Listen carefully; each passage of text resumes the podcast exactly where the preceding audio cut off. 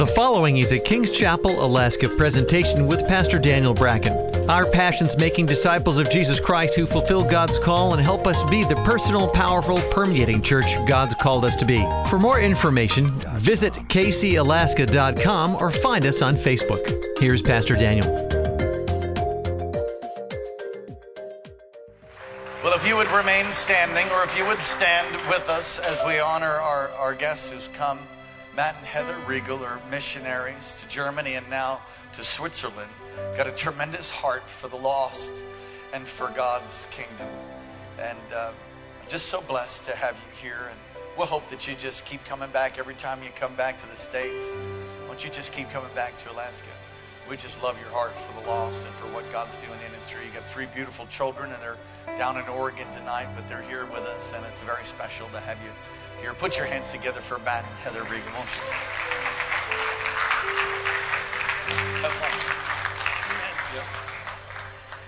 Well, amen. Thank you for that warm welcome. Uh, you're, you're welcome to sit. You don't need to stand the whole time I preach tonight. You're, you're hoping I was going to preach really short. That's what you're doing. Yeah, just if we keep standing, maybe I'll be quiet. Yeah. Uh, um, You guys know how to have church, don't you? Man, it's good time tonight. Good time here in the presence of God, and it's cool. Man, on this note alone, I'm coming back. this, this is good. Uh, you know, this, this song that we just sang, man, that just kills me. That song, man. Uh, I got to be careful because uh, I have family here. Do you know uh, Phil and Sharon Schaefer? Uh, if you don't, you need to know them. They're great people. Uh, Sharon is my second cousin. Her mom is my grandmother's sister. So it's kind of one of those kind of. So if there's any goofy things that go on tonight, she you just blame it on her family. And so it'll be okay. Uh, and I don't know if you know, but through the whole process here and, and so on, that's how we got connected with your churches through family. But we've been driving your van for the last year. And uh, we, we've driven uh, to the uh, to Pennsylvania. So we've driven through all those states to Pennsylvania from our hometown in Oregon. We've driven all the way south to Los Angeles and back. We've been up to Vancouver and back, and now we're in Alaska. And uh, you get your van back. Man, it took a long time to get all that dirt off, too, let me tell you. Uh, but I want to say thank you uh, because you have made it possible for us to share our heart with, with churches and with people all across the United States and ask them to pray with us and join with us in what God's called us to do, and that is to share the name of Jesus Christ in Switzerland. And uh, you've made that possible. So you have you've uh, partnered with us. you might not have even known it, but you've partnered with us in, in empowering the power of God to touch people's lives in Switzerland, just as He's been doing here in our service tonight. So thank you for that. I appreciate that because you're helping us chase after the dream God's given us and the heart that God's given us. So thank you very much. Look at your neighbor and tell him, hey, good job with that. So, yeah, way to go. Yeah. If you're going to be in church, you might as well enjoy yourself. You know, talk with one another, and uh, you know, if the pastor doesn't keep you talking and with him, then you might as well talk with each other. You know what I mean? So, um, we have been missionaries for about 10 years. Uh, I need to be careful because uh, Phil told me before the service, we're going to record this and send a copy to your parents and, uh, you know, to family. And so my grandfather and my dad and different people can see this. So I got to be careful how I talk about family. Uh, it'll come back. I'll, I'll, get that email. Hey, we need to talk. But uh, my parents are just pretty amazed that I turned out to follow God, let alone that God would call us into ministry. And here we are years later, and God is calling us to go around the world to teach and preach the name of Jesus Christ to people. And uh, I, I, stand amazed. And I know that some of you may be new in this process. Samantha, it is awesome. Is that the right name? Got baptized tonight? I know you're here. Some, there you go. It's awesome to share in the new start in your life in Christ. Thank you. That's great stuff. That's what the whole message of Jesus Christ is about, isn't it? Lives being changed by the power of God. And that message is going to be shared around the world. That's what God has called us to do. And as we share that message, it's really cool to see what happens. Because God is going to interact with people's lives in different ways. And some of you, you may look at us and go, oh, here's a pastor, or here's a music minister, or here's this person, or that minister, or whatever. But God has plans for your life as well. And it might not just be to sit here and soak in a service every now and then. It might be to interact with the power of God and be involved in other people's lives so that they experience God the same way you have. Who knows? And that's why it's important to jump into the process of being discipled, getting in the Word of God, experiencing the presence of God, allowing Him to, to use you in the gifts and so on, because it's those things that empower us to do what God has called us to do. Amen? So, uh, a little bit about what we're going to be doing. We uh, have been involved in uh, training church planners, teaching church planners, walking through the process with groups of people who are thinking, hey, we need a, we need a church in the next town over. How can we do this? What is this all about? What's the process? And walking through that process and prayer and support and encouragement and mentoring and coaching, all of that kind of stuff. And it's amazing to see all the steps that we were involved in in Germany in the last 10 years. God has now said, okay, hiccup, here's what that's all about. And He says, head to Switzerland. And if, as we look into Switzerland and we started talking and we started hearing the heart of the Swiss pastors, what we begin hearing is they're saying, we need to plant more churches. If people are going to come to know Christ and we're going to take responsibility for the people that don't know Jesus in our own country, we need to start plant, planting churches so the name of Jesus can be proclaimed. And so they're going, hey, we've never done that. Where do we start? What do we do? And at the same time, God has brought us alongside and said, here, you're a part of this puzzle too. And as God is saying, go step in, go and be using the gifts that I have given you so that people will be taught and be encouraged and be prayed for and be empowered by the Holy Spirit to go that the message of Jesus Christ would be proclaimed. And so we just stand amazed and say, God, if you can use us, we're in. and we are excited about what's going on. I, uh, I asked about showing a little video tonight, and it's a, a prayer of one of a, a Swiss pastor. And uh, he's just praying for the country, and he's praying that God would bring them back to their roots. So I want to share it with you because this is the heartbeat that God is asking us to join alongside of and to partner with that Jesus would be proclaimed. Thank you.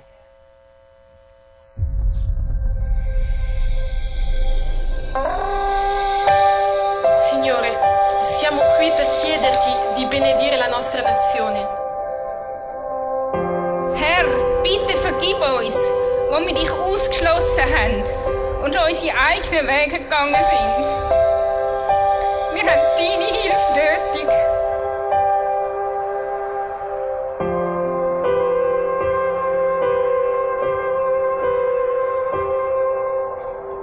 Dear Heavenly Father, dear Lord Jesus, dear Holy Spirit, I just want to thank you for your grace over Switzerland that we have experienced over the centuries. It's an undeserved grace. You have preserved us for a reason. You wanted to use this small country to be a blessing to the world. But even when I pray this, I'm humbled to say we need you desperately. We need your touch. We have linked ourselves with other powers and we ask for forgiveness. We wanted to become rich materially by doing things that you don't like. We ask for forgiveness. We are poor and miserable in your eyes. As you said in the revelations to the church in Laodicea, they thought they are rich but they are poor in your eyes, and we are like these people in Laodicea. So we want to become really rich. Help us to become really rich so we can be a blessing again for the nations. You have given us many gifts, not just the beauty of our country, but the unity in diversity. We have many callings on our country. And we want to commit our country to new, you afresh. We have started our country more than 700 years ago with a covenant in the name of the Almighty God. And we have promised that this covenant would never, never finish if the Lord wills. And we don't want to break this covenant because everything stands on this covenant with you. And we want to reaffirm this holy covenant, diese Eidgenossenschaft. You also said, Dominus providebit, the Lord will provide. And we put it on our five franc coin. And we put the cross of you, Jesus, on our flag. Because we know everything depends on this cross, on this grace, on this forgiveness. Everything depends on God's love, on the leading of the Spirit. So we ask you to touch our country fresh, to break things that are not good in your eyes, and to show us real strength that is only you, Father in heaven, Lord Jesus, Holy Spirit. With you, we really have a purpose. With you, we have a destiny. And with you, we can become a blessing for the world. And this we pray in the name of the Lord Jesus Christ. Amen.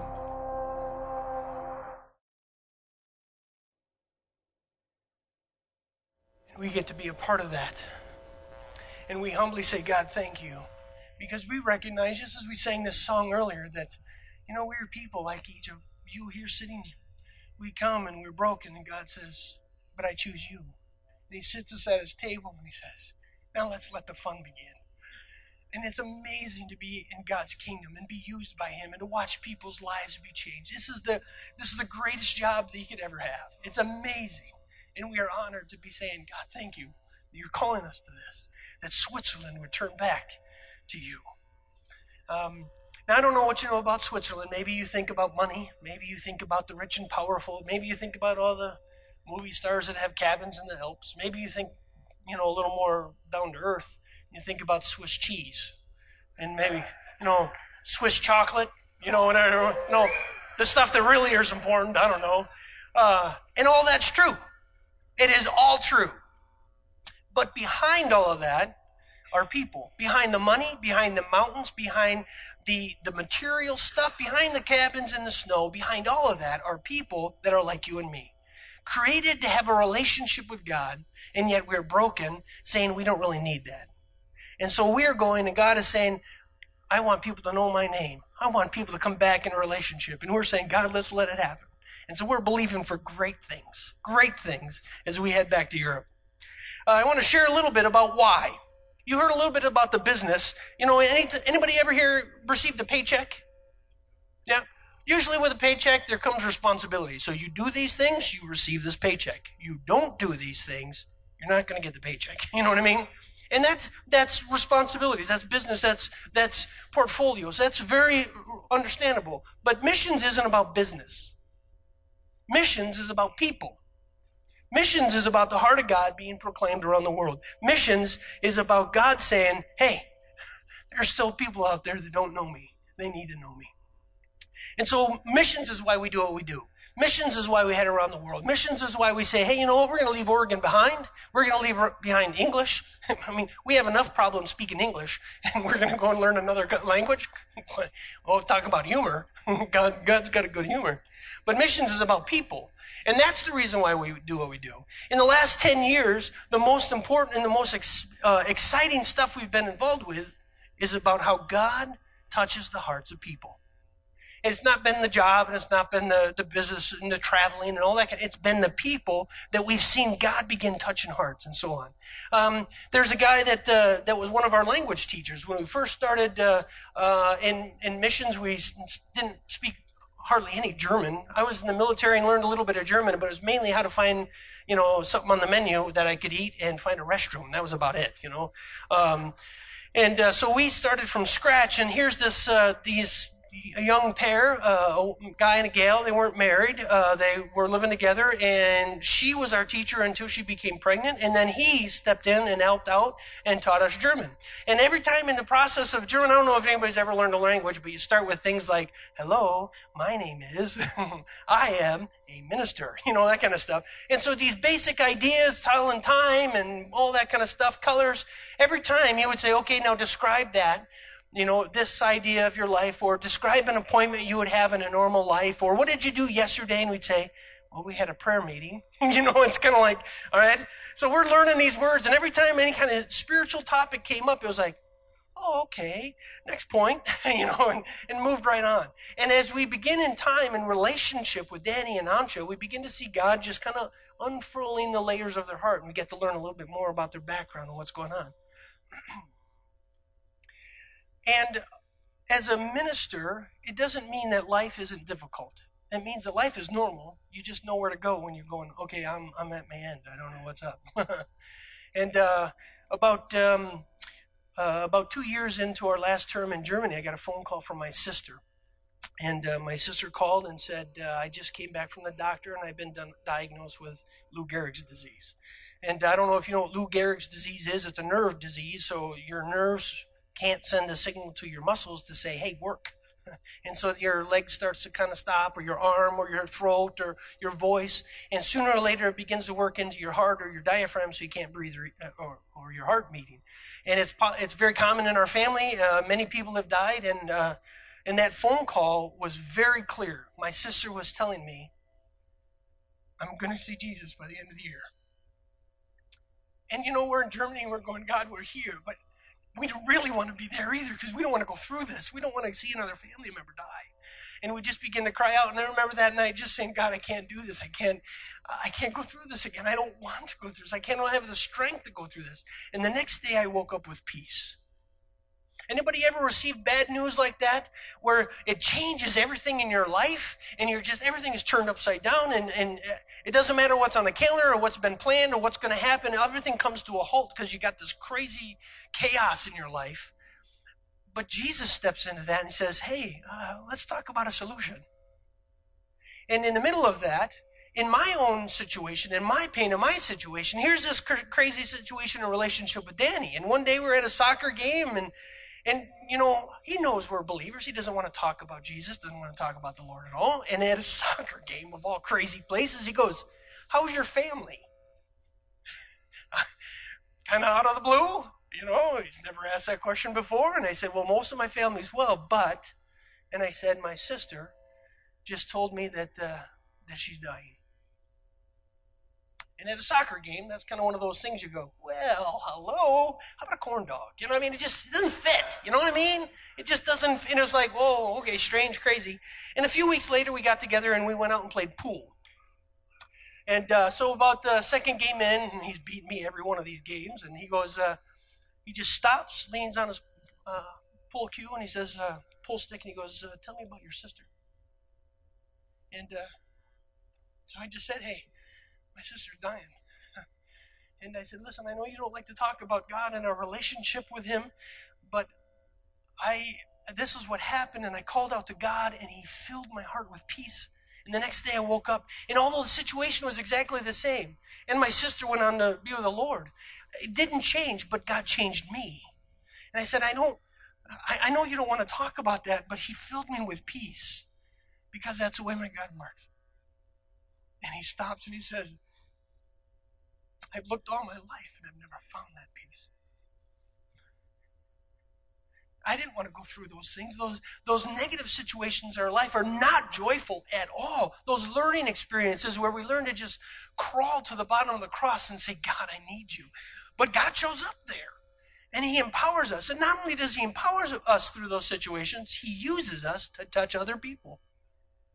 We can tell more stories about different people and about different situations. And it's interesting in Germany where a lot of people don't even know God exists. They lived under communism and or they've they've seen the church as this stone building down the middle of town that nobody ever goes to anymore and they just say religion and God is dead. Is why would you be involved in that, you know? If you're educated, if you're smart, if you're, you know, a good decent person, you could just pick yourself up and move through life without God. You don't need that. But in the middle of that, God puts us in people's lives. My wife went walking uh, every Tuesday afternoon or Tuesday morning after the kids were dropped off with another parent from Joe, my youngest son's class. By the way, this is my lovely wife down here if you haven't seen her. This is my wife, Heather. She looks beautiful, is what she looks like. I mean, what kind of a question is that? She's beautiful. So, been married 23 years and she still loves me. So, some God's doing some right. so, um, So uh, Maya doesn't have any experience and understanding of God whatsoever. So every now and then Maya just throw a question in like, what do you think about like this creation evolution stuff? You know, and so Maya would just learn what Heather thought and what we believe. And, you know, it just started with things like, how come you don't let your Joe, our youngest son, why don't you let him read books and see movies about ghosts and goblins and stuff? You know, and so you don't just start a conversation with somebody that doesn't know Christ and you say, well, let's talk about spiritual warfare. You know, you know, you don't, you don't get into that with people who don't know Jesus. You gotta, kind of walk into the process, you know. And um, so it was just neat to see God unfolding because missions is is not about jobs. It's not about living in other countries and living where people want a vacation and experiencing things you see on TV. It's about people like Maya. And so that when you have a relationship and you experience God moving people closer to himself and they ask questions like, what does God think of the godless? When my wife said, well, God loves them, she stopped and went, oh, that sounds good. Because God knows the hearts of people. And if we're simply available and willing to be in the lives of other people and be a light shining in the darkness, God will open their hearts, and that crack is just enough for the Holy Spirit to step in and begin working on people to soften them. To say, hey, what about that love thing? Hey, what about that peace thing? Let's talk about that peace thing again. And, and every time that I meet with Danny and we talk, I always say, hey, Danny, how are you doing with peace? Are you ready to walk through the journey and, and figure out what it's all about yet? And when he says yes, I'm going to be there. And then when that moment comes, and I'm believing it's going to come, Danny's going to experience the power of an Almighty God. That's that's my hope. That's my expectation. That's what missions is about. It's about people. And so, you know, like I look at uh, Pastor Daniel here. If you guys didn't pay him $150,000 a year, he would probably still be a pastor. He would. Are you laughing because you don't think he'd be a pastor? Is that it? Or, or is it the 150 grand a year then? Or whatever. But it's because it's the heart of God that's in him. It's a passion that says, This is what God has called me to, and I'm not going to give up. And that's what we need to figure out. What has God created me for? How do I fit in God's kingdom? What gifts does God want to empower me with so that I can do the job and to reach the people in my circle of relationships, in my neighborhoods? That's what this is all about. And as we do that job, as we seek God, as we look for Him, those are the things that God will use. You and I, He will use us to change people's lives and step into their lives. So I shared that there's bad news. You know, you, I shared the story about it changes. But there's also good news in our life. The opposite of that's true. Anybody ever had good news? Where you got, you know, uh, I've never played the lottery, but I imagine if I did play the lottery and they said, hey, you won a million bucks, I'd probably go, hey, that's good news. And it would change the way I think. So instead of thinking about, man, I should probably put new tires on the car, I'd probably think, I'll buy a new car. You know, I don't know. I don't play the lottery. I don't know what would happen. Good news changes. It changes the way we think changes the way we feel, changes the way we interact, it changes the way we interact with other people in our lives. Good news is amazing because it fixes everything. Years ago, I was a soldier and uh, I ended up in uh, the Gulf War the first time around. And I remember sitting in a foxhole for lots and lots of hours, and they kept telling you, dig it deep, because if the bullets and the lead start flying, you want to have something to cover. you know, and when that kind of stuff comes up, you kind of think, hmm, this is serious, you know, and you begin to think about what's really important in my life. And the first chance I had an opportunity to use a phone, I called this woman and I said, I've been thinking about life, and I believe God's put us together, and I want you to be a part of my life. Would you marry me if I get out of here? And she said, Yes. You kind of know the, under, the other end of the story because she's here with me tonight. That's good news. And you know, for a guy sitting in a foxhole in the middle of every, you know, in the middle of nowhere, and everything I own is covered with dust, even my clean clothes, it's good news when you think she loves me too. You know, and then suddenly the dust isn't a big deal. And you just kind of float over the sand and go, man, she's going to marry me. This is amazing. Good news changes everything. It doesn't change the circumstances, but it changes our response to circumstances. And that's why we refer to the gospel of Jesus Christ as good news. Because it's the power to change us from the inside out. Not the circumstances on the outside, the inside out. That's why we do what we do. That's why pastor will be a pastor until God calls him home. Because it doesn't matter about the money. It doesn't matter about those things because God has given him a passion and a power and a desire to see people's lives changed. That's why we do what we do. So I want to share a verse with you in German. Anybody speak German? Yeah. no. Nine. Well, good. I'm going to uh, share a verse with you in German. See if you guys can figure it out. Okay? Dann Gott hat seine Liebe dadurch gezeigt, dass er seinen eingeborenen Sohn hergab, dass jeder, der auf ihn glaubt, das ewige Leben bekommt und nicht verloren geht. For God so look, what are you, Pentecostal or something? Gift of interpretation? Well, it's amazing. Yeah. Yeah. Anybody ever heard John 3.16 before? Okay, a handful of you. Um, here's the scoop. You probably haven't heard it in German, but you've heard John 3.16. Good. Here's the problem with John 3.16. When I was in college, I had a professor tell me that repetition is the mother of memory. So you repeat it over and over, you read it over and over, you write it a few times, you repeat it, and that repetition sinks it into your memory. Anybody ever heard that? Problem is, repetition is also the father of boredom. so, you know, so we, you know, we hear it and then we start checking out. You know, it's kind of like, oh yeah, I've heard this once or 10 times or whatever, and we check out. So here in this very setting, there may some of you go, oh yeah, John 3.16, yeah, I got that, yeah, yeah. And uh, you're already thinking about ice cream after the service. Yeah, I've heard that. Yeah, we're moving on now. And uh, some of you here may go, John 3.16, what, what in the world is that? Some of you may say, oh yeah, John 3.16, I've heard about that, but that's, that's for Christian folks. That's not for me. So John 3:16 interacts with all of us different ways. The problem is is that God's word is never intended to be good knowledge. God's word is given to us not so that we can get bored or repeat it and get a gold star in Sunday school class or whatever it might be. God's word is given to you and I so that it goes beyond our brain into our hearts and it changes our lives. John 3:16 is the very foundation of our relationship with Jesus Christ, with God through Jesus Christ. And it's and it's that very message that can become very mundane and very repeated and very boring if we're not careful. So I want to walk through John 3:16 a little bit. Is that okay? I'll do my very best to not bore you to tears. Okay? And if you are bored and you're just miserable, then go ahead and take a nap because, you know, if you got to have a good, peaceful place to sleep, you might as well do it in church, you know? So, um, so let's talk about this for just a second. The reason that God uses John 3:16 as the cornerstone of our relationship with him because it's powerful, it's packed with incredible information. But we kind of skip over it quick. So let's go through it slowly. Is that okay? Let's say it to together and, and I'll cut you off.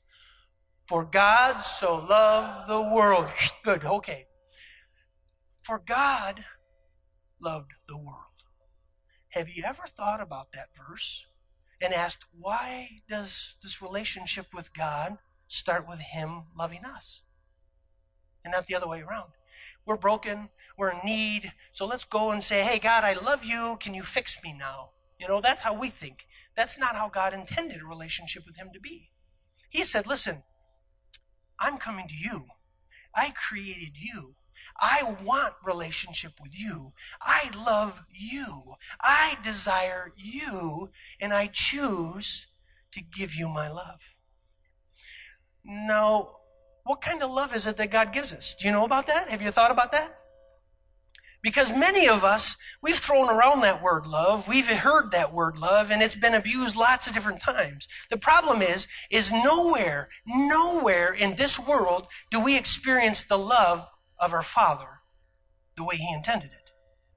It's all twisted and full of deceit and lies and manipulation in this earth. Because the love of God the Father is a love, He says, I choose you and I love you, and nothing you say or do will change it. It's an unconditional love. That's why the love of God, the message, the good news of Jesus Christ can be preached around the world, including in Europe where people say there is no God. Because God is not going to say, well, if you don't like me, then I'm not interested in you. God says, I love you even if you don't acknowledge me. I love you even if you don't have a clue what a relationship with me looks like. I love you even if you do everything wrong. I love you and it will not fade. And the opposite of that is true as well. Do you realize that there's nothing that you can do to make God love you more? Huh? So, you know, we talk an awful lot in, in church about knowing God, spending time with God, reading the Bible and praying, but God is not going to say, oh, you know, you did, you read the Bible four out of seven days this week, so I love you more now. Way to go. Or, hey, you spent five more minutes in prayer today than you did yesterday, so you're just definitely bumping up a notch in my book. Hey, way to go. You know, maybe we'll do lunch. You know, God doesn't do that stuff because God doesn't look at your life and my life and judge and say, okay, when you're good enough, then we'll talk my love. When you reach this level or you get to this position or you get these things right and fix those issues, then we'll talk love. God says whether you do it right or you do it wrong, whether you commit or you break your commitment, I love you, no strings attached. And our world, as many of you know, loves to throw out the word love, but it has got so many strings attached that it breaks us. Because we're pulled in all kinds of directions. I, uh, I like to say, I love vanilla milkshakes. Amen, brother. Unity. Uh, now, listen, some of you, you don't get that. You're going, how boring. Can throw some fruit in there or something? I'm going, no, don't ruin a good thing with fruit. You know, it's, you know, I, personal thing. Feel the same way about vegetables, but that's another sermon. So, um, vanilla ice cream, when I taste vanilla ice cream, I love the way it tastes. And so I say, I love vanilla ice cream. But if vanilla ice cream hit my tongue and it tasted like dirt, I wouldn't say I love vanilla ice cream because it doesn't do anything good for me. But that shows exactly how twisted my own experience with this world is. Because I twist love into my own thing. If so, if you love me, I'll love you in return. If you do these nice things for me, I'll be nice to you. If you can't take care of me, I'll take care of you, and I, I will choose to love you. But that is so broken. That is not God's love. Because God says, even if you never return it, I love you unconditionally. So that's good stuff. So turn to your neighbor and say, God loves you. Yeah, that's good stuff. So, okay, let's go a little bit farther here. So let's begin at the beginning of John 3.16 one more time, and, and I'll cut you off when we stop. Um, but I got to tell you this. Here's where if we start quoting John 3.16 together, it's going to get kind of goofy. And you're going to start thinking, man, the guy next to me doesn't even have a clue what John 3.16 is. You know, it's going to get strange. Because I'm a good example of this. I grew up and I memorized stuff in King James. I know all these verses in King James. And then I became a youth pastor, and uh, I started preaching in NIV because it, well, it made more sense to me too. But uh, but then then you know the NIV just kind of you know the, the, King James, and, and then I became a missionary, and I started reading God's word in German, and and I can't quote a verse right if my life depended on it now. So you may go, what is this preacher doesn't even know how to quote John 3.16? So I apologize for that right up front. I know what it means in a couple different versions, but I can't put it together and make it sound right. So, um, so as we begin this process of quoting John 3.16 together, some of you are going to go, that guy didn't use the same words that I did. And it doesn't matter because we're looking at the heart of it, not the, the version or the translation that you memorized it. Okay, is that all right? Okay, good. Because I'd hate to have you hate your neighbor or something because, you know, you're not going to get to heaven if you do that. So, so let's do this together. For God so loved the world that he gave his one and only son. See, there you go. It gets kind of goofy, doesn't it? So, God gave his son. So, first we looked at God's love, that God's love is the one who's initiated this relationship. I love you. But then we come to this point where we're talking about God gives to you and me. He gives his son to you and me. And again, why? Why is God giving to us so important? When we look at God's Word and we look at this relationship that we have with God through Jesus Christ, why is it that it starts with Him and His action? And We aren't even involved in the process yet. We're just the receiving end of this. God loves us and God gives to us his son. So you, you ever thought about why? Why does God got to give to you and me? And I believe that if you and I were honest with each other, it doesn't take very long to realize why we need Jesus. So we like to live behind facades, you know, make the outside of the building look pretty and, you know, let everybody think, oh man, they got a really nice house. Man, look how pretty it is. The inside could be garbage and the plumbing won't work and there's mold in the back room. It doesn't matter, but the outside looks really nice. You know, that's how we often operate as people. We don't want people to see what's inside. We just want them to think the outside looks pretty nice. The inside must be good too. God gives to you and me because we're in bad need of a Savior. Um, let's think for just a second the last time you're out driving around and uh, somebody cut you off. Or somebody stole your parking lot at Walmart, or, you know, some lady comes around a corner and just nails your cart, and you're thinking, this is not bumper cars. My my uh, family member Phil back here likes to play bumper cars in Walmart, so watch out for him if you're there. So, um, but you know that kind of stuff really kind of gets under some of our skin. Think for a moment: How did you respond the last time somebody got angry, got in your face, something went wrong, or your expectations were broke? What happened between you and that other person? Don't say it out loud. Uh, you know, I know that none of you are like me. You're, you're holy, perfect, beautiful, righteous people, and you begin to say things like, God bless you. May his favor shine upon you and your family today. That's kind of stuff you guys say, right? So, yeah, that's not what I say. Okay. I say things like, man, you know what? When your lips are done flapping, it's my turn. you know, just, take your time, say what you want to, but my turn's coming. You know, that kind of, and I thank God for those moments because those people just go on and on and on forever. And it's that moment that God says, don't open your mouth, you idiot. if you open your mouth, then they're going to know you're stupid. So just, just be quiet, you know? So, you know, that's the discipleship process that, you know, God begins to work in you and I, and He begins to clean us up and begins to say, watch what you say, what you do, what you think, and it, before it's noticeable for other people. That's, that's the discipleship process we all should be in, by the way. And I thank God that that's not always my first thought anymore. It still pops in there I was uh, driving across our state in Oregon in your van, and uh, I drive to get drive in to, to get something cold to drink, and this gal comes flying in. She was right in front of me, and she moved into a parking spot. So I thought, well, I got this huge van that sticks out farther in the back than it does the front. So I thought I'll just pull forward and back into the spot. Well, I pull forward, and she decides after pulling into the parking spot that it wasn't straight. So she whips it in reverse. I see the lights pop on. I'm going, ah! you know, and I hit reverse, and I'm trying to get out of her way. And then she has the gall to turn around and look at me like I'm an idiot. What are you doing? And I'm thinking, what? So, and again, again, process and time is a great way for the Holy Spirit to go to hold of your heart. And as I went inside, I realized the gal was absolutely frazzled.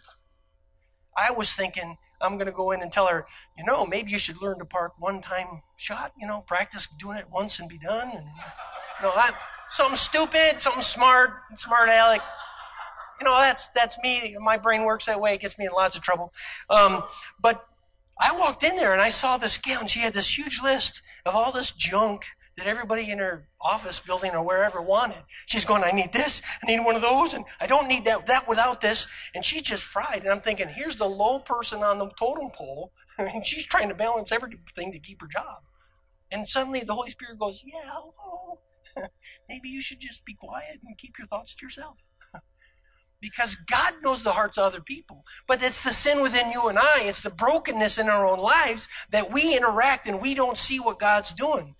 We can look at our lives and it's very clear. The Bible says that every one of us are sinners and we're in need of a Savior. For all have sinned. And I think that includes most of us here, except for those that are on outer body inter, intergalactic thing going on. The chances are good that you're going to need Jesus too. So it's all right. But that's exactly what the gospel is all about because the gospel says, listen, this isn't about you and your perfection and how well you mask all the issues. It's about you being broken and in need of a savior.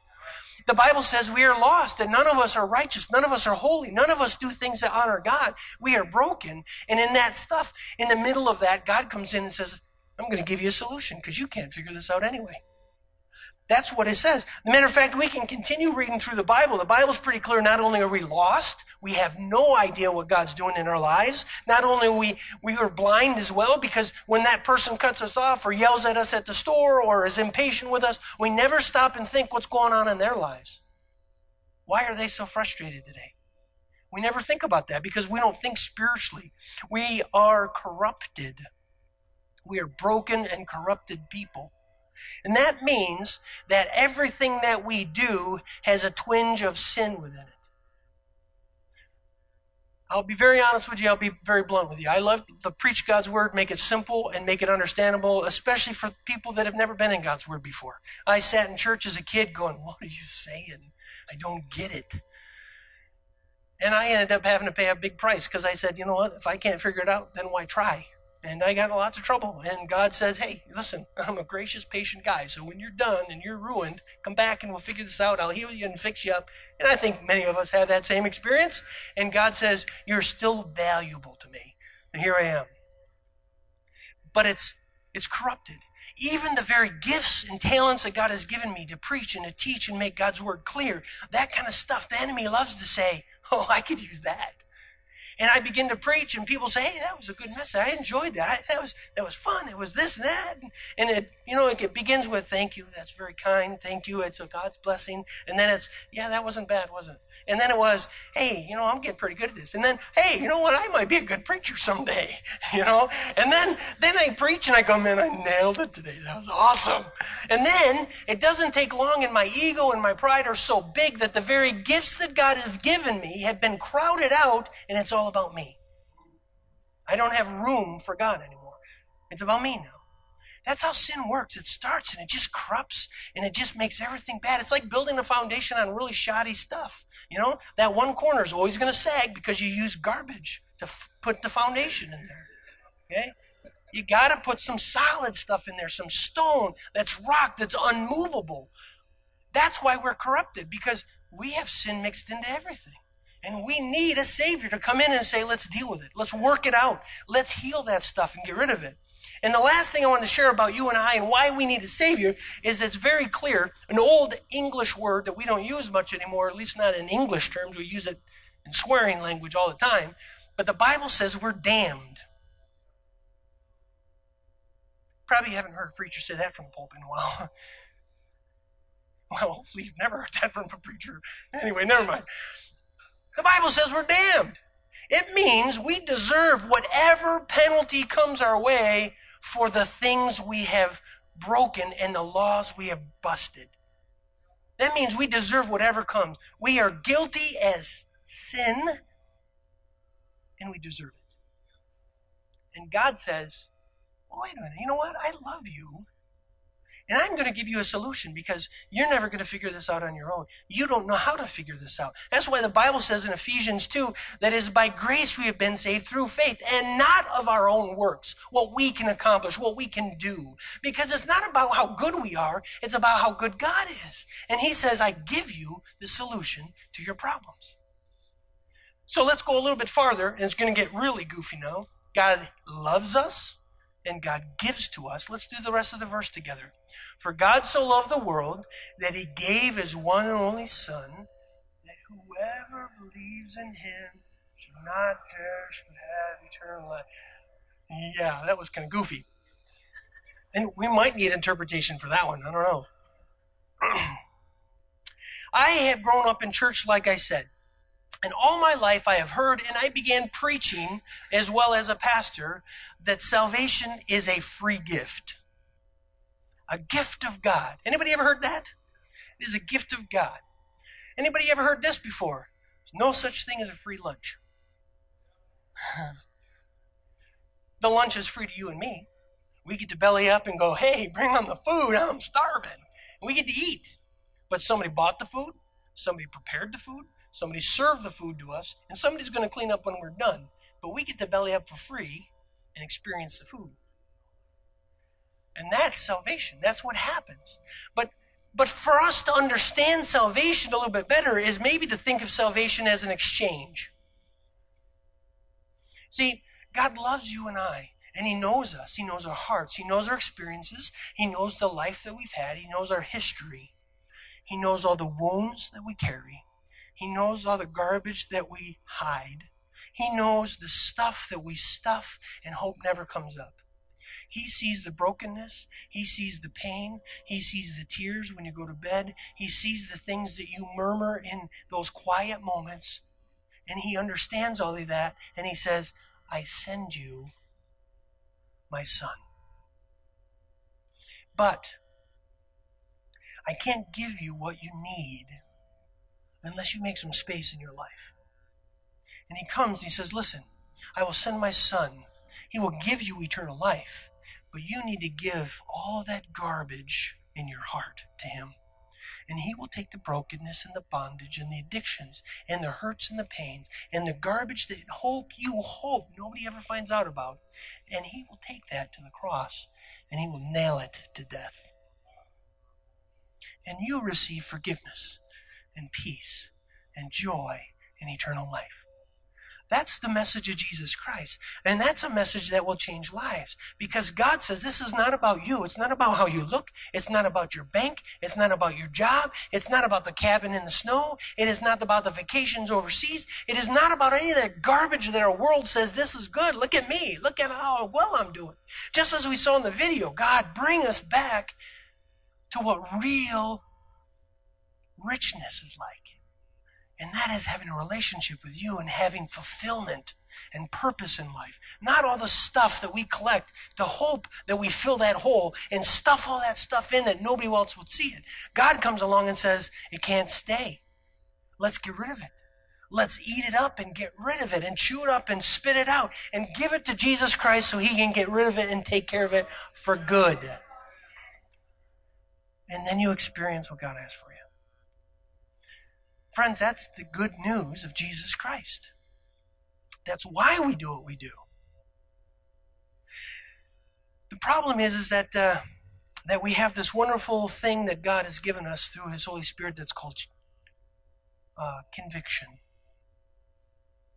And if we didn't have the Holy Spirit convicting us, then the, the enemy comes along and he uses it and he, and he uses the counterpart of that, that's shame. So the Holy Spirit would come and he would softly say, Hey, you shouldn't do that, or that's going to cause problems, or this isn't a good idea, or that's not healthy. And the enemy comes along and says, No, it's not a problem. And as soon as it takes place or situation takes place, then the Holy Spirit comes and goes, What were you thinking? What would your parents think about that? What if the cops found out? What in the world are you doing? You went to church last week. What if the people in church found out you thought that and did that? What are you, nuts? And the enemy begins to bring shame and sow shame into our life. And all that stuff that we keep hidden, the enemy uses to destroy us. And that's what's so cool about this exchange with Jesus Christ. Because it's an exchange of shame. Because Jesus says, I'm going to go, the Son of God, the King of Kings, in the Lord of Lords. I'll lay it all to the side. I'm going to go to the cross with all the garbage that you have built up in your own life and allowed in your life. And I am going to take the shame that you deserve and I'm going to take it on my shoulders at the cross in exchange for your new life in Christ. The exchange must take place. That's why the good news of Jesus Christ can be preached in a European setting where people say, There's no God. What are you talking about? Because regardless of what their background or their history or their experience with the church might be, they are people that are in need of a Savior just like you and me. There are people who are saying, I got all the good stuff, but my heart is broken. I was abused. I have abused. I have been addicted. I am in, uh, out of control. I have this and that and the other. And I cannot take care of it and deal with it on my own. And Jesus says, that's not a problem. Because I was sent by the Father because of his great love for you. He gave me to you as a solution if you'll believe in me. Whoever believes in me will not perish, but have eternal life. Anyone. To those who received him, to those who believed on his name. He gave the right. They become children of God. That's the hope and the message of the Bible. That's the foundation of who we are and what we do as, as believers in Jesus Christ. And that's what's so exciting about the message that God has given us to go and preach because it fits everywhere. It doesn't matter if it's in, in Alaska or if it's in Oregon or if it's in Pennsylvania or LA or in Switzerland. Because the name of Jesus Christ needs to be proclaimed because it's what people need to hear. Amen? That's why we do what we do. So I want to end just with these ideas. These two ideas. Number one, is anybody sitting here that maybe tonight you'd say, okay, John 3.16 makes a little more sense. Now I understand it a little bit better, or I heard it for the first time. Is there anyone here who would say, this whole idea, this exchange of all my sin and all my failures and all my mistakes and brokenness and pain sounds really good? And you've never done that. Tonight can be a night where you experience this exchange of all of that sin and shame to get rid of it and just give it to God and allow God to send His Son to take care of it on the cross. Tonight can be your night. Maybe you are a person who sat here and you've heard John 3:16 before. You've accepted Christ as your savior. You you have asked Christ into your heart, and yet you've allowed all kinds of stuff to just continue in your life. And you're not allowing God to really dig deep into your heart. And it's just knowledge. It's information. But the freedom that Christ wants to give you is still kind of buried in there. It's never been released. You've never experienced it because you've allowed some of that stuff. Well, what happens if, if the church finds out that I'm addicted to porn? What happens if they find out that, that I, uh, you know, I go to another town to buy some liquor because I don't want to get caught here? Or, or whatever it might be. What if my wife finds out that I was heading down to shack up with another gal somewhere else? On my business. You know, we we like to hide those things in there, and and we hope that it won't make a big deal because the enemy sells us a lie that it's okay, it's you deserve it, it's okay, it's if it's fine, and then we realize, holy cow! And the enemy comes with shame and goes, oh man, you blew it. You're a lousy, lousy Christian. You know that? So maybe you're a person who's accepted Christ. You've experienced that freedom, but you are allowing your heart to fill with the things of this world and the sin and the trappings and the garbage of this world loves to build up in your life. And you need to release it because the more you fill up on the things of this world, the less space there is for you to experience God's presence. He's waiting. He's going to wait for you to clean up shop and say, take it, take it, take it, take this, take that, take these other things, take these controlling things, take these addictions. And when God does that, and when you give it to Him, then God says, now we can work. Now we can really party because I'm going to you're going to experience me in a way you've never experienced me. So here's those two questions, and I just want to simply ask. We're going to we're going to end in prayer, and I'm going to pray, and we're going to just ask who would like to say for the first time, I need Jesus to pay for all my garbage, and I want to get rid of it. I want that exchange to happen in my life. And then we're going to just allow old pastor to kind of uh, kind of wrap up shop here tonight, and then we're going to end with a time of prayer at the altar. Is that okay? Because I don't know about you, but I have experienced and sensed God's presence in a very real and passionate way tonight. Amazing way. And I believe that there's time for healing at this altar tonight. Times of renewal at this altar. Times of cleansing and healing at this altar. And I believe God wants to meet us here. I believe He wants to meet you here. So let's just uh, take a moment to pray. We'll see who in this room needs Jesus and is saying, I'm ready to let him clean up my heart. And I will open it up and let him just clean house. And then we're going to allow Pastor come up and we'll, we'll move on. But let's pray, shall we? Father, in the name of Jesus, we come before your throne tonight and we say thank you, Father, for your great mercy in our lives. God, we do not deserve what you have given us, but you come with your love, your extravagant love with no strings attached, and you say, I give it to you freely because I love you. I want relationship with you. I created you to have relationship with me. And Lord, you come and you say, Hey, listen, I see your situation. I understand your heart. And God comes and he says, Hey, I give you Jesus as a solution for your sins. And God, I thank you for that stuff because God, you know my heart and my life, and you know I was I was in need of a Savior when you came and you spoke to me. God, I thank you for that. And I thank you that as I, I allowed you to clean up my heart, in the process of just allowing you to dig deep and allow your Holy Spirit to search me and know me. Lord, that process was hard and bitter and difficult. But Lord, you were right there the whole process. And you, you walked me through it in peace and in love. And you gave me new life and new hope and new joy and new passion and new meaning in life. I thank you for that, God. But I know that I'm not the only one. God, you want to do the same thing in the lives of each person here. Thank you that many people have accepted you already, but I pray your Holy Spirit would speak to those whose hearts have still been held tight and have held closed. And I pray in the name of Jesus, your Holy Spirit will speak life into them tonight. In the name of Jesus, those who have been running from you, those who have denied you, those who are not interested in you, tonight would give their heart to you and say, I need Jesus. God, would you speak to their hearts right now, right now, in the name of Jesus? And I want to ask you tonight, who tonight, by raise of, of your hand, would you say, Hey, I need Jesus? I, I am tired of running and hiding and stuffing, and I need Jesus to wash all of that clean and to take it to the cross and get rid of it. Anyone at all? I've heard John 3:16 and I'm ready. I want to accept Jesus and what he's done for me. Anyone? Anyone? Tonight can be your night. Anyone? Number one, praise God. But number two, that means we're going to have some good times around the altar tonight. Because that means the rest of us are we're ready. ready for God to dig deep into our heart and cleanse and purify us. Amen? Amen. Thank you. I want to just say as a as a missionary, as we travel around, we come and we hand out these prayer cards. We have a whole bunch with us and probably don't have enough, but I want to say as a missionary, we have all kinds of needs and all kinds of stuff. But we ask you to pray three simple prayers for us. Number one, pray that God empowers us because we are spreading a message that's His idea. And we need Him to unlock the hearts of people and to empower us with His Spirit.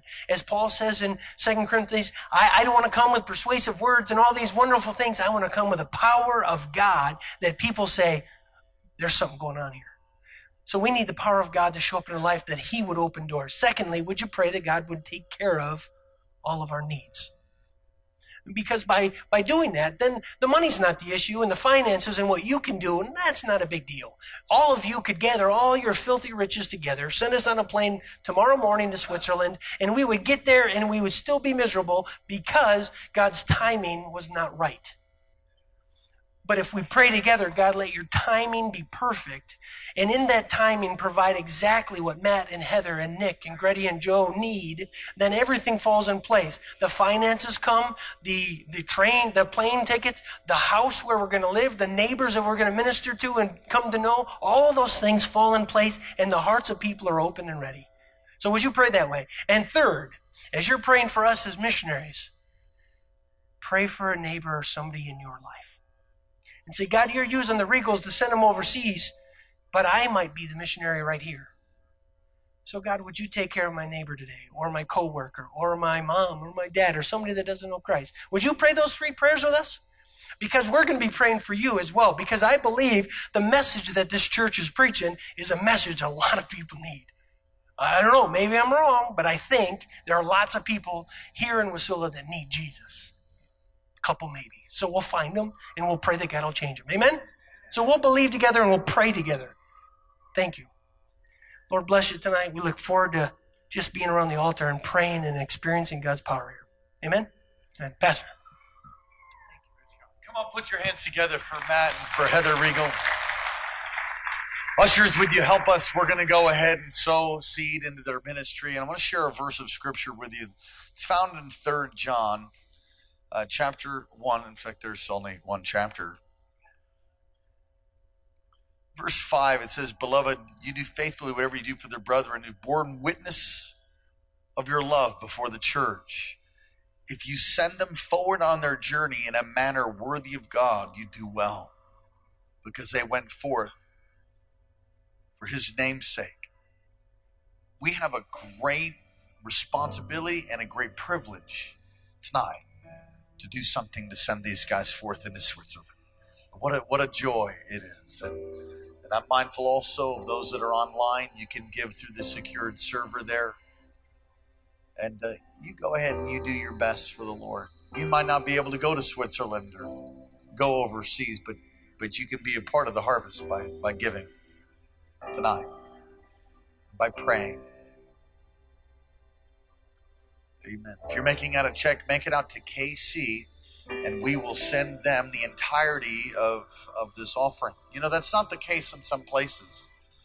In some places, they, they have a set honorarium. Is not how it works here. So, in other words, if 20 grand comes in tonight, 20 grand goes to Switzerland. That's how that is. We, we're not we don't do anything for our expenses or any of the entirety of this. Everything that God's touching your heart to give, all of it goes towards their ministry. All of it goes towards towards them. And uh, what a we just love your heart, love your heart for the lost. And what a beautiful family. Praise God for for you all. We rejoice with you. and Look forward to the good report of what God will do. Amen. Touch all the Swiss. Hallelujah and their cheese and their hot cocoa and everything else. Praise the Lord. If you need an envelope to record your giving, uh, again, the ushers will help you with that. And as soon as we're ready, we're ready? Ushers, would you come?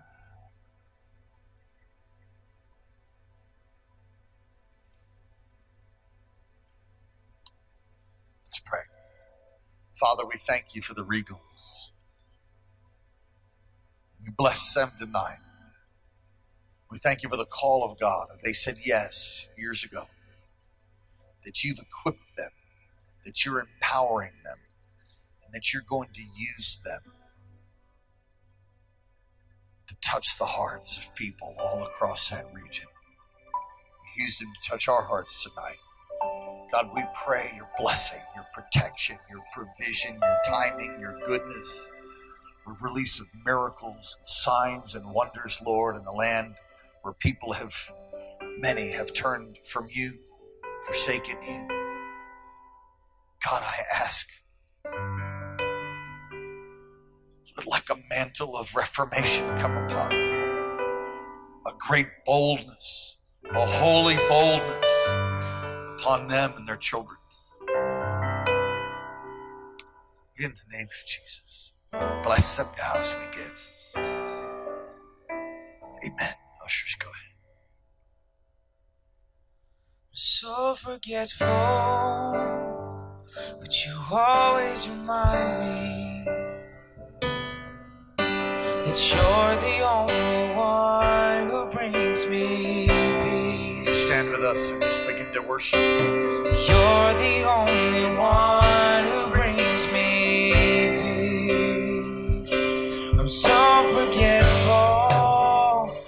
but you always remind me that you're the only one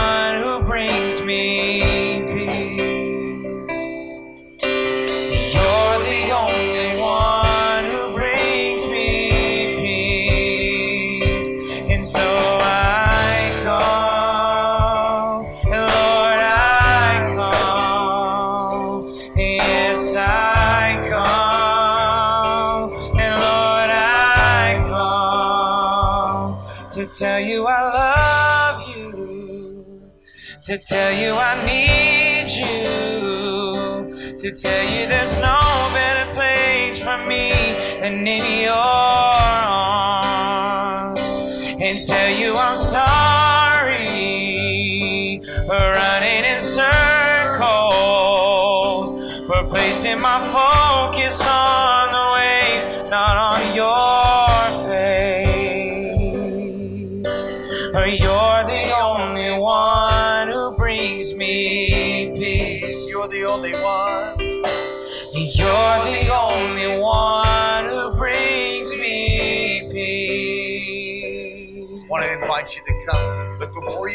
first set of people I want to have just felt led to do this, and come and join me on the pulpit here. I felt like God was going to call people to the mission field.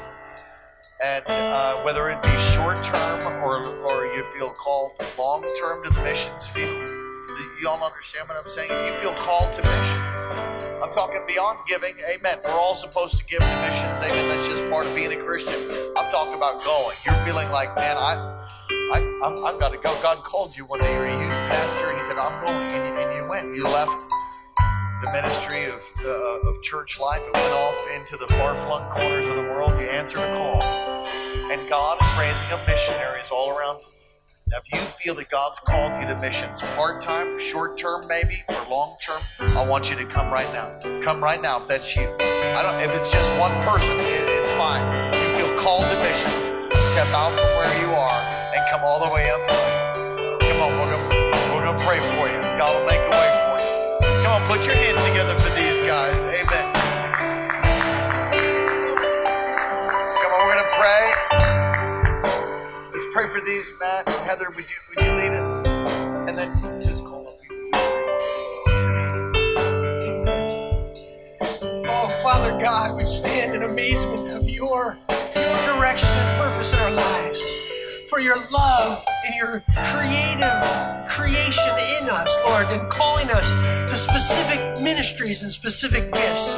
And Lord, for those that are at this altar that are feeling your tug on their heart, in the name of Jesus, we say thank you for what you are going to do through their lives. We thank you now, Father, for the times that you are just going to pour your presence into their lives in preparing them and in empowering them the calling you have on their lives.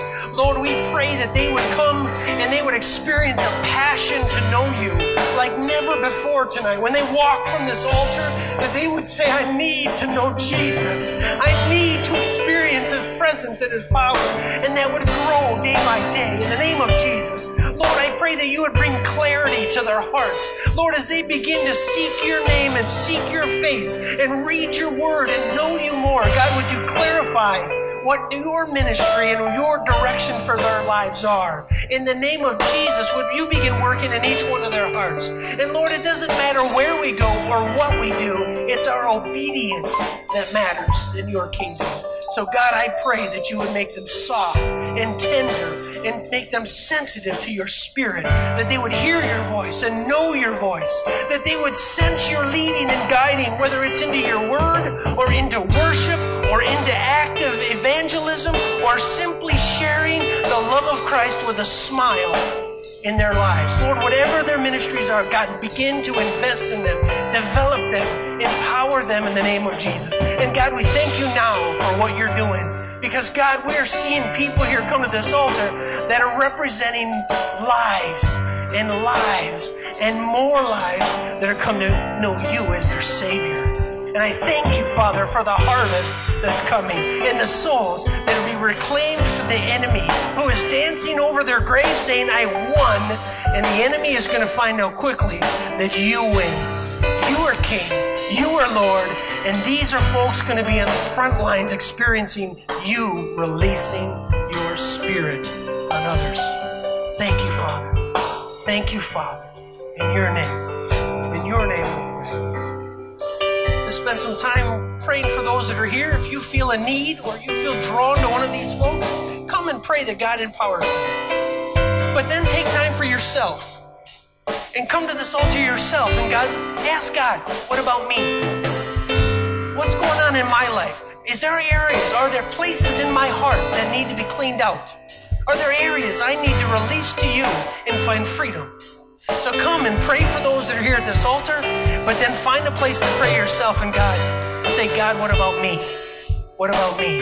Do you have something for me? Is there something that I need to clean up first? Do I need to be prepared for something? And let's experience the presence and the power of God tonight. Amen? Amen. Amen.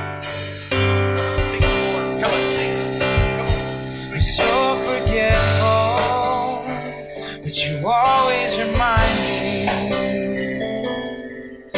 'Cause you're the only one who brings me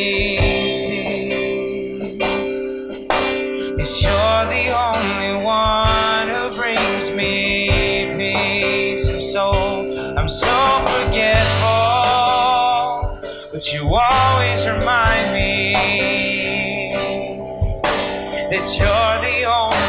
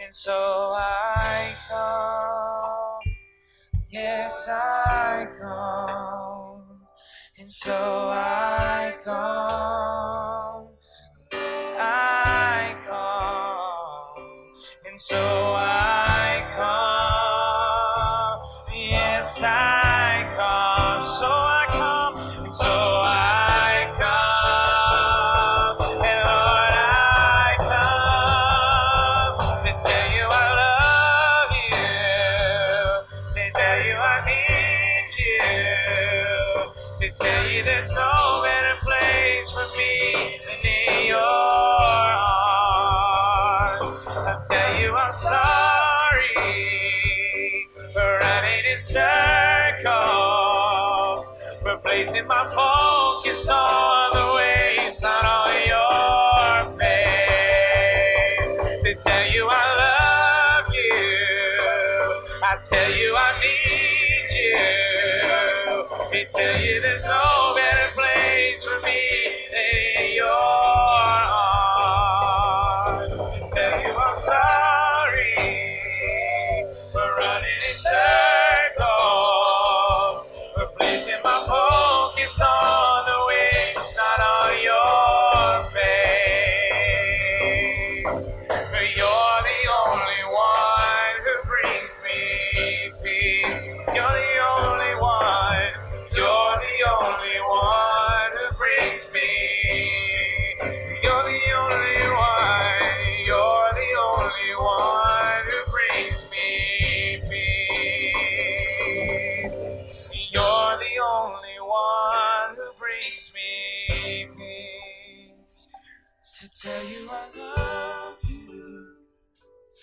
tell you I need you. To tell you there's no better place for me than in your arms. So I tell you I'm sorry for running in circles, for placing my focus on the waves, not on your face.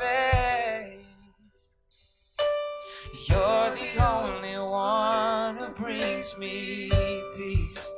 Mm. You're the only one who brings me peace. Oh, you're the only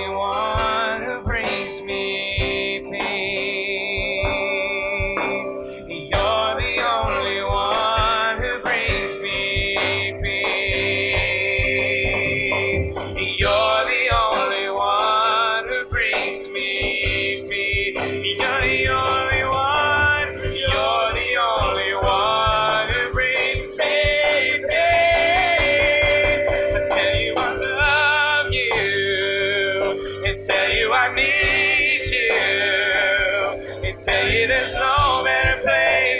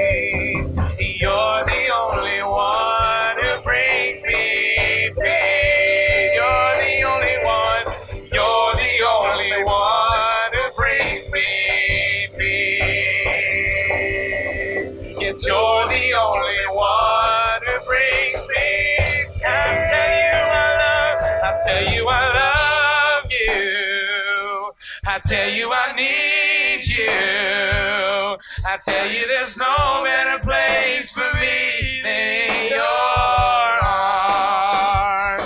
I tell you, I'm sorry for running in circles, for placing my focus on the way, not on your face. But you're the only one who brings me peace. You're the only one. You're the only one who brings me peace. You're the only one. You're the only one who brings me peace. You're the only, you're the only one who brings me peace. Jesus. We thank you for what you've done, God, tonight. What you're doing in our midst. Mm-hmm. The freedom, God, that's here to worship. Now we love you, Lord. Come on, just lift your hands to the Lord. Let me bless you as we close our service. Allow for you just to spend time here at the altar if you want to do that, but if you need to slip out, I understand. Father, thank you for your manifold blessings, God, in our lives, for rebuking the devourer and authority that we have in your name because of your blood and what you did on the cross. Thank you that impossibilities bow the knee before your name and the good work that you've begun in us, God, you will complete into the day of Christ Jesus. But we love you, Lord, tonight. We love you, God. We worship. Truly, you are the only one that brings us peace. Now I ask that you would bless your people and cause your face to shine upon them. Lift up your countenance unto them, O God. Be gracious to them. Keep them. Keep us. And give us peace. In Jesus' name. Amen. God bless you as you go out into the mission field of our community. We'll see you Wednesday night. Gonna have a powerful time. Don't miss it. Praise the Lord. We love you. God bless you. Again, feel free to just hang out, press in, pray, spend time with the Lord at the altar if you so desire. If you need to slip out, go right ahead. Praise God. He's on the throne. The devil's been defeated. Glory, glory, glory to God in the highest, and peace to his people on earth.